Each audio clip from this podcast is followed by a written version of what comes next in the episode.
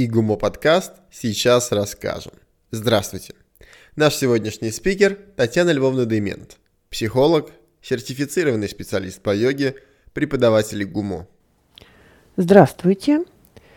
Сегодня мы с вами поговорим о взрослых тревогах детского образования –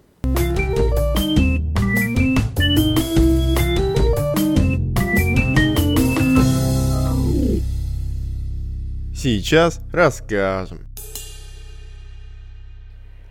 Для современных людей является естественным представление о том, что ребенок – это личность со своими особенностями и даже правами.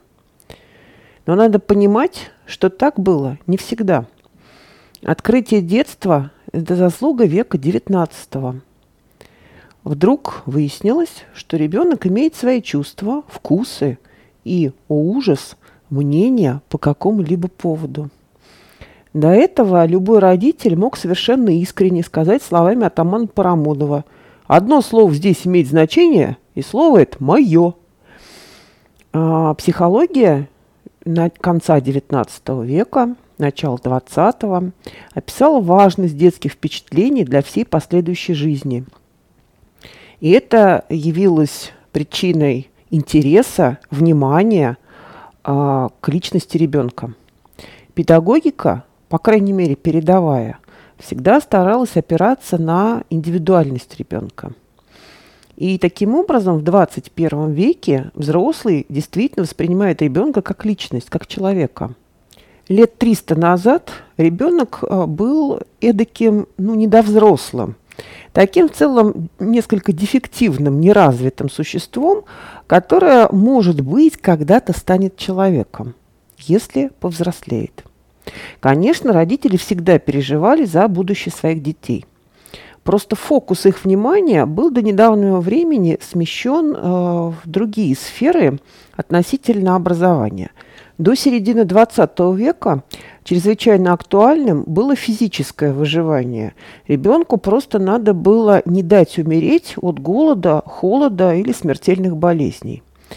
А социальная же успешность молодого человека и его образование в современном в его понимании могли быть вообще никак не связаны. А, помните Онегина? Он по-французски совершенно – мог изъясняться и писал, легко мазурку танцевал и кланялся непринужденно. Чего же вам больше? Свет решил, что он умен и очень мил. Да, это социальный успех Евгения Онегина, э, человека, э, молодого человека из хорошей семьи. Вспомните английские романы начала XIX века. Например, «Гордостью предубеждения».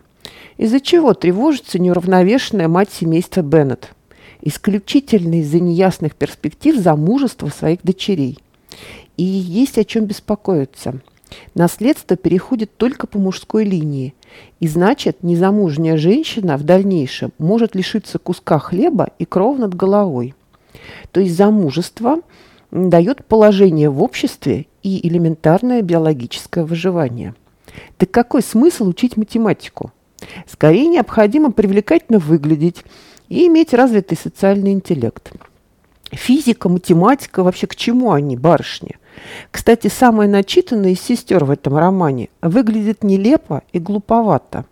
Таким образом, фокус тревоги по поводу будущего детей в разные исторические эпохи зависит от того, что расценивается обществом как социальный лифт, как гарантия социального и биологического выживания. А в настоящее время таким социальным лифтом видится образование. Кроме того, существует еще одна причина глубинной тревоги взрослого по поводу образования его ребенка. С наступлением эпохи модерна темп изменений жизненного уклада значительно увеличился.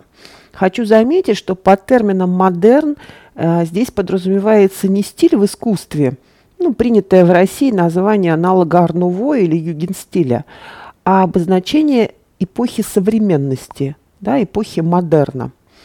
Изменения в истории человечества происходили всегда. Эпохи сменяли друг друга, но быстрота этих изменений с конца XIX века возрастает просто в геометрической прогрессии.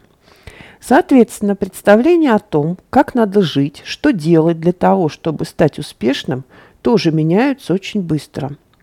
Не за сотни или тысячи лет, как было раньше, а за десятки. И если раньше опыт, имеющийся у старшего поколения, помогал адаптации, был ценным приобретением для молодых людей, то сейчас знания, опыт, информация зачастую уходят на второй план в силу их легкой доступности, например, в интернете.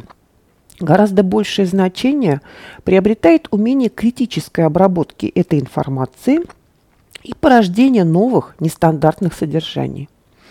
Нынешняя система образования под это не заточена. Ее основы закладывались в эпоху, когда усвоение жесткой системы, заданной учителем, было показателем успешного обучения и гарантией дальнейшей социальной успешности.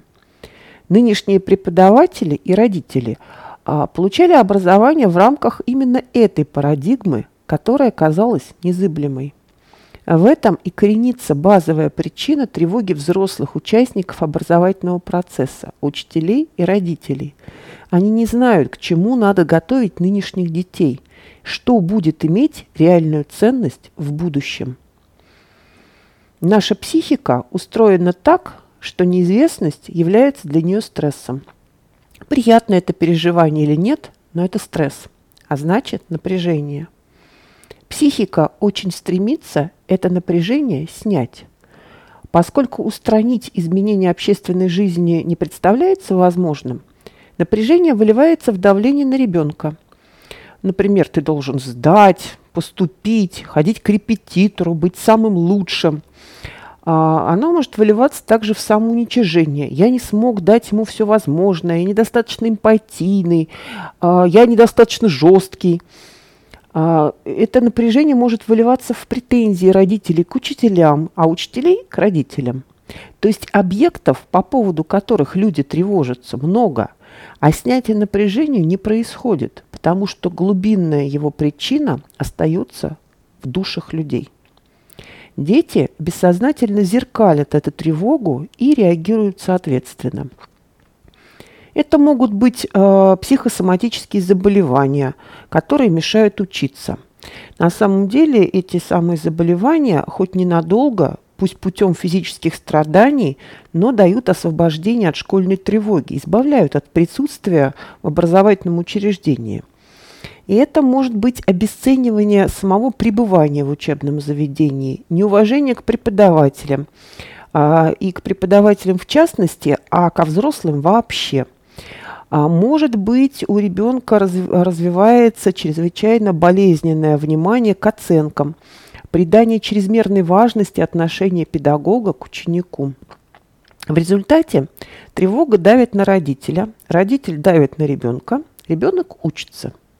Но как только ребенок становится подростком или переходит в юношеский возраст, он имеет возможность оказать психологическое сопротивление давлению родителя – Родитель не в силах больше давить, а, но у подростка не сформирована система самоконтроля и самомотивации.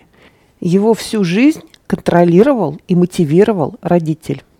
Как результат, молодой человек, здоровый, не глупый, способный, ничего не хочет, впадает в состояние близкое к депрессии, пассивно лежит на диване и желает, чтобы от него все отстали.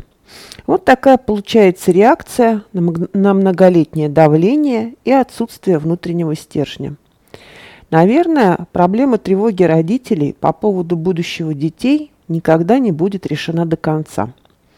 Тем не менее, взрослый, понимающий бесперспективность программирования будущего ребенка вместо самого ребенка, будет более адекватно реагировать на вызовы времени – и, возможно, ему удастся выстроить такие отношения с сыном, дочерью, внуком, внучкой, с учениками, чтобы у них на всю оставшуюся жизнь осталось ощущение «я любим и люблю».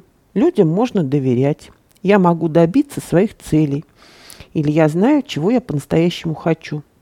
И здорово, когда тебя всю жизнь согревает хотя бы одно теплое воспоминание о твоей семье или учебе. Ведь, наверное, никто не хочет, чтобы самым ярким воспоминанием за 10 или 11 лет школьной жизни Был грандиозный скандал в семье, потому что кто-то как-то не так написал какую-то контрольную работу.